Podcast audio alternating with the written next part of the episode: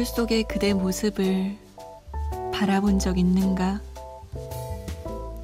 부끄럽지 않은 삶인가?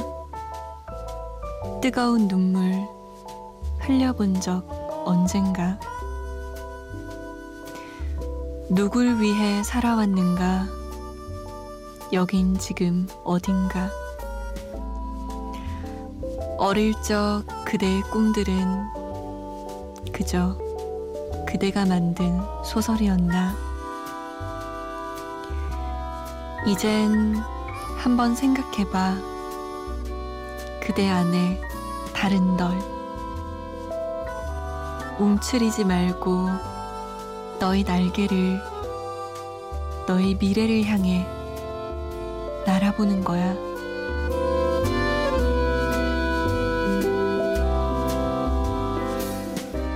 안녕하세요. 잠 못 드는 이유 강다솜입니다.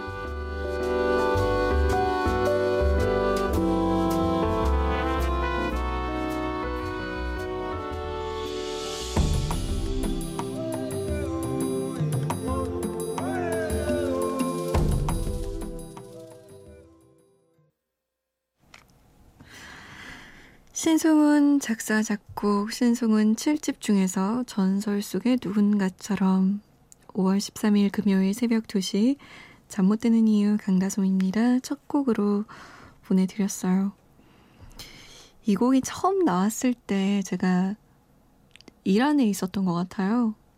이 곡의 뮤직비디오를 보면서 우와 이런 노래를 신승훈이 하다니 라는 생각을 했던 것 같아요. 어린 제가 듣기에는 이게 뭔가 라이온 킹 OST 같은 느낌이 들었거든요. 그러니까 정글 숲을 헤쳐나가야 될 것만 같은 비트 느낌? 근데 그때 노래가 좋다 좋다 하면서 많이 들었었는데 크고 나서 이 곡의 가사를 꼼꼼하게 보니까 어, 진짜 와닿는 부분들이 많아요. 특히 어릴 적 그 꿈들은 당신이 쓴 소설일 뿐인가요? 라고 묻는 대목은 어렸을 때 정말 많은 꿈들이 있었잖아요. 어렸을 땐 더 많죠. 커가면서 많은 이유 때문에 그 꿈의 가지를 쳐내기 시작하잖아요. 이건 이래서 안 되고, 저건 저래서 안 되고, 이건 또 이래서 안 되고 나는 부족하고 아니면 현실이 안 되고 여러 가지 이유가 있는데 이 노래를 듣다 보면 어릴 때 정말 꿈이 많던 순수하게 그 어떤 것도 음 고려하지 않고 나의 능력이나 주변 환경이나 그런 고려 없이 내가 무엇을 하고 싶은지 그것만 생각했던 그걸 기준으로 꿈을 세웠던 때가 생각이 나더라고요. 어릴 때 꿈 기억나시나요? 아마 기억 못 하시는 분들도 있을 거예요. 너무 그냥 한쪽 편에 치워두고 살아서. 한번 다시 꺼내보세요. 뭔지도 저에게 알려주시고요. 문자 보내실 곳은요. 샵 8001번이에요. 짧은 문자 50원, 긴 문자는 100원의 정보 이용료 추가됩니다. 스마트폰이나 컴퓨터에 MBC 미니 다운받아서 보내주셔도 되고요. 저희가 좀 늦게 소개해드리는 경우 많은데요. 양해를 부탁드릴게요. 2659번님은요. 인디언들이 기우제를 지내면 반드시 비가 온다고 합니다. 비가 올 때까지 기우제를 지내기 때문이라고 하네요. 반드시 비가 올 거라는 믿음을 가지고 모든 정성과 열정을 다했다는 얘기겠죠. 아무런 의심 없는 믿음을 저도 가져보려 합니다. 힘든 시간과 아픔이 있겠지만 그 믿음을 알아줄 한 사람의 미소만 있다면 견뎌낼 수 있을 것 같습니다. 아니, 견뎌낼 거라고 믿습니다. 그 사람의 미소를 기억하며 자전거 탄 풍경에 너의 그 웃음이 좋아 신청해 봅니다. 부탁드릴게요. 라고. 음, 복 받으셨네요. 이런 분이 있다니. 그 믿음을 알아줄 한 사람. 뭐 사랑하는 사이여도 부모 자식 간이어도 이런 믿음 주기 쉽지 않거든요. 잘 견뎌내실 것 같아요. 그분이 이따금 환하게만 웃어줘도 막 시금치를 먹은 뽀빠이처럼 울끈불끈 힘이 솟아나실 것 같은데요. 우리 2659번님은. 자전거 탄 풍경입니다. 너의 그 웃음이 좋아.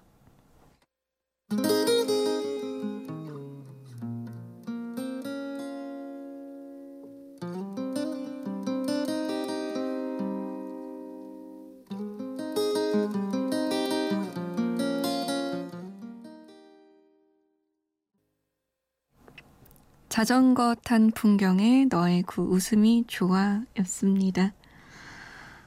음, 이명주 씨.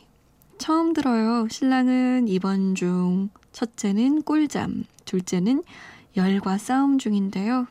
열이 다 안 떨어져서 잠 못 자고 체크 중이에요. 끙끙거리는 둘째, 얼른 열 내리고 꿀잠 자길. 대신 아플 수도 없고, 아픈 신랑 탓도 못하고, 엄마 되기 힘드네요. 윤도현의 흰수염 고래 듣고 싶어요. 라고 남기셨어요. 그러게요. 엄마 되기. 저는 그냥 듣는데도 힘들어 보이시네요. 근데 저도 어렸을 때 열이 엄청 났던 때가 있어요. 그때 엄마가 저를 다 벗겨놓으시고 찬 물수건으로 계속 이제 얼음찜질 해주셨었거든요. 근데 그게 너무 춥고 너무 싫어서 막 이렇게 막 발버둥을 치는데도 엄마가 제 손을 꼭 잡고 이렇게 해야 나을 수 있어. 힘들지, 괜찮아. 라고 옆에 계속 있어 주셨어요. 근데 그 기억이 제가 그때가 몇 살이에요? 한 7살? 6살? 어렸는데도 지금까지도 생생해요. 그래서 가끔 엄마랑 서운한 일 있을 때 있잖아요. 섭섭할 때. 엄만 날 사랑하는 거야, 많은 거야. 이렇게 생각이 들다가도 그때 생각이 나면 아, 그때 엄마가 진짜 밤을 꼴딱 새면서 나를 사랑해 줬었지. 라는 기억이 있더라고요. 아마 명주 씨의 둘째도 나중에 커서 우리 엄마가 그때 밤새 나를 간호해 줬었지라고 회상하지 않을까요? 아마 그런 거 생각하면 우리 명주 씨는 좋은 엄마이지 않을까요, 지금? 3839번님, 정말로 사랑하던 그 사람에게 이별을 통보받았어요. 그 전에 사귀던 여자친구보다 더 나을 거라는 생각에 만났었는데. 이렇게 힘든 거 그 사람도 겪었을 것을 생각하니 괴롭네요. 정준현의 정준영의 공감 듣고 싶어요. 라고 남기셨어요. 음, 그러니까 지금 사귀던 여자친구한테 그 갈아탄 거잖아요. 예전 여자친구한테서. 그죠? 음, 아니, 이렇게 힘든 건 줄 모르고 그렇게, 그렇게, 음, 이별을 통보했던 거예요? 그 상처가 다 그렇게 진짜 상처는 좀 부메랑처럼 돌아오더라고요. 뭐 내가 줬던 만큼은 아니더라도 그래서 꼭 후회하게 되는 것 같아요. 나 때문에 많이 아팠었구나 라고. 음. 이야. 무슨 말이 필요하겠습니까? 우리 3839번님도 많이 아프실 텐데, 지금. 시간이 약이라고들 하는데, 진짜 어쩔 수 없어요. 시간이 약입니다. 미안해도 하시고 그 전 사람에게 지금 이별 통보한 사람을 원망도 하시면서 잘 이겨내세요. 정준영의 공감 그리고 좋은 엄마 이명주 씨가 신청하신 YB 흰 수염고래 두 곡이에요. 언제부턴가 네가 보고 싶지 않았고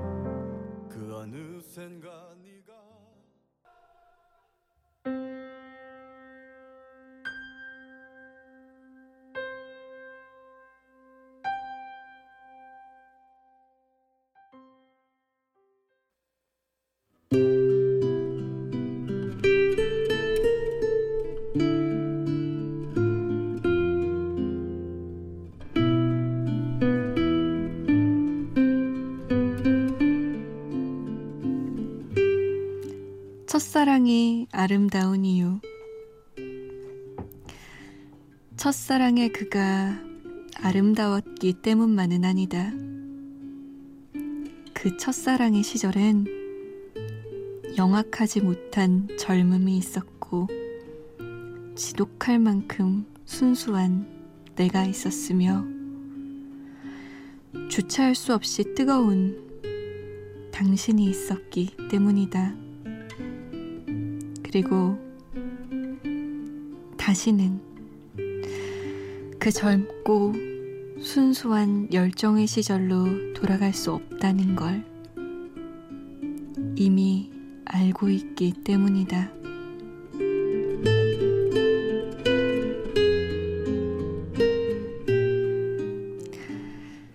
잠 못 드는 밤 한 페이지. 오늘은 드라마 응답하라 1997의 한 장면이었습니다.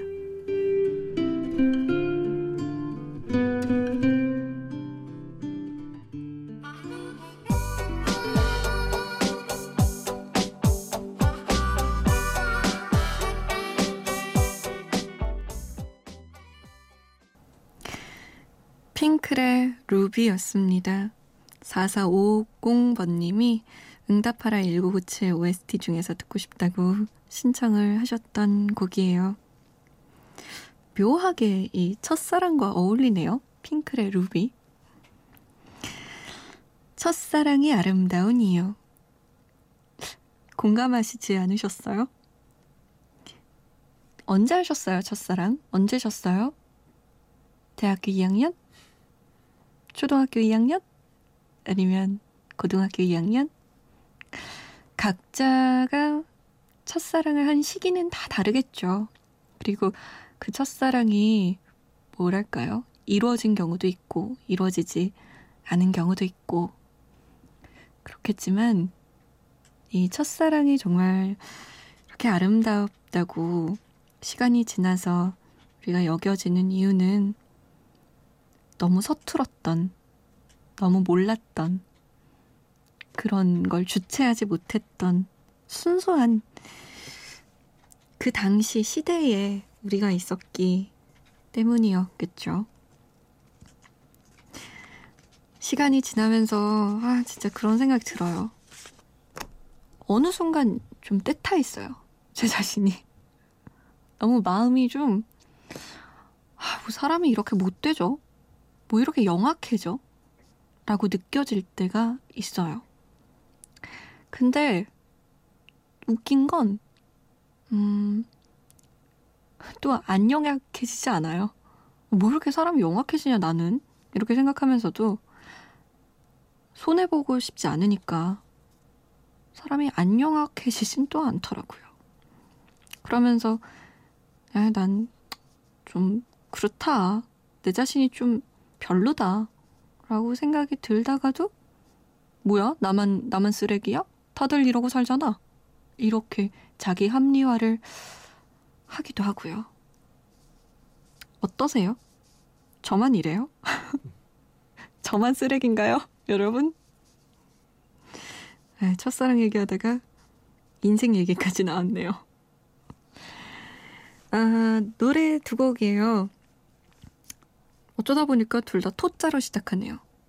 토이의 거짓말 같은 시간, 그리고 토마스 쿡의 아무것도 아닌 나.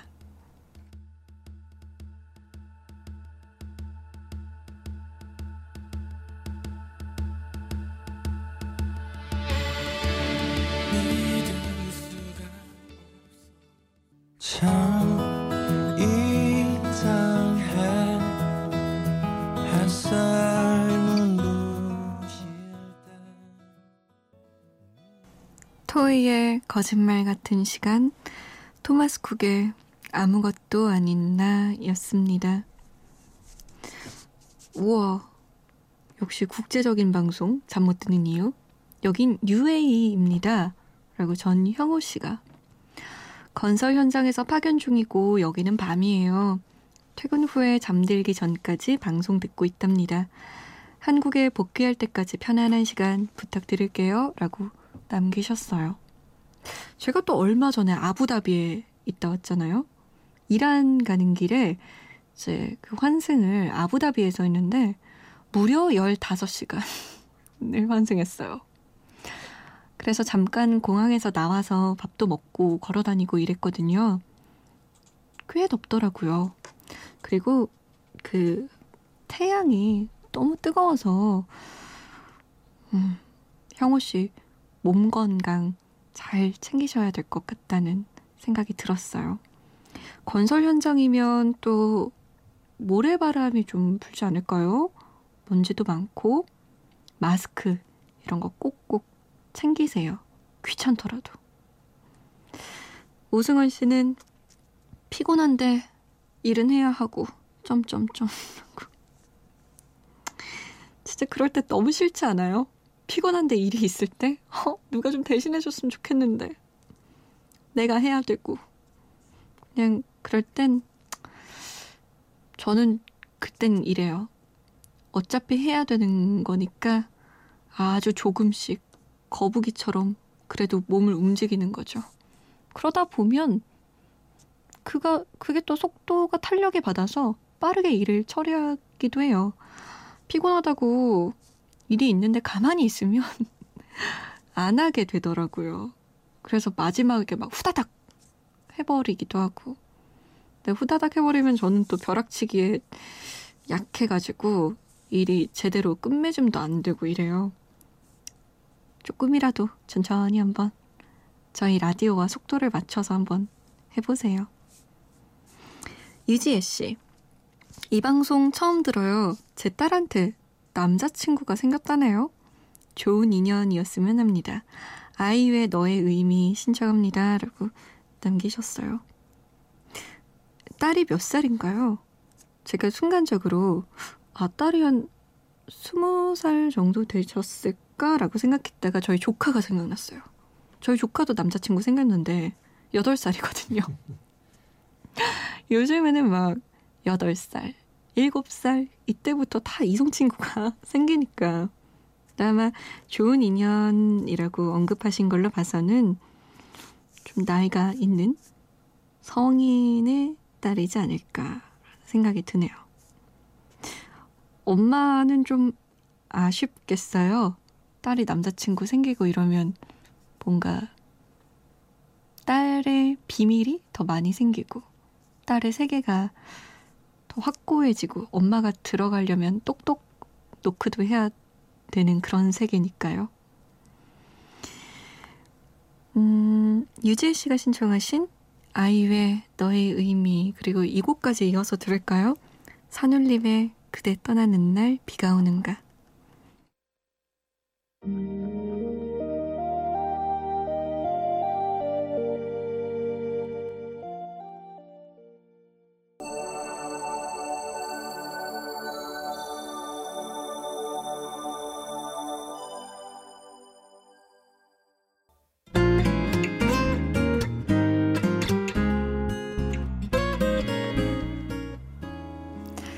오늘의 끝곡은 에릭 클랩튼의 Over the Rainbow입니다. 어, 개인적으로 에릭 클랩튼 진짜 오랜만에 들어요. 아마 저 같은 분들 좀 계실 수도 있지 않을까 싶은데. 마지막 곡 들으면서 저는 인사드릴게요. 지금까지 잠 못 드는 이유 강다솜이었습니다.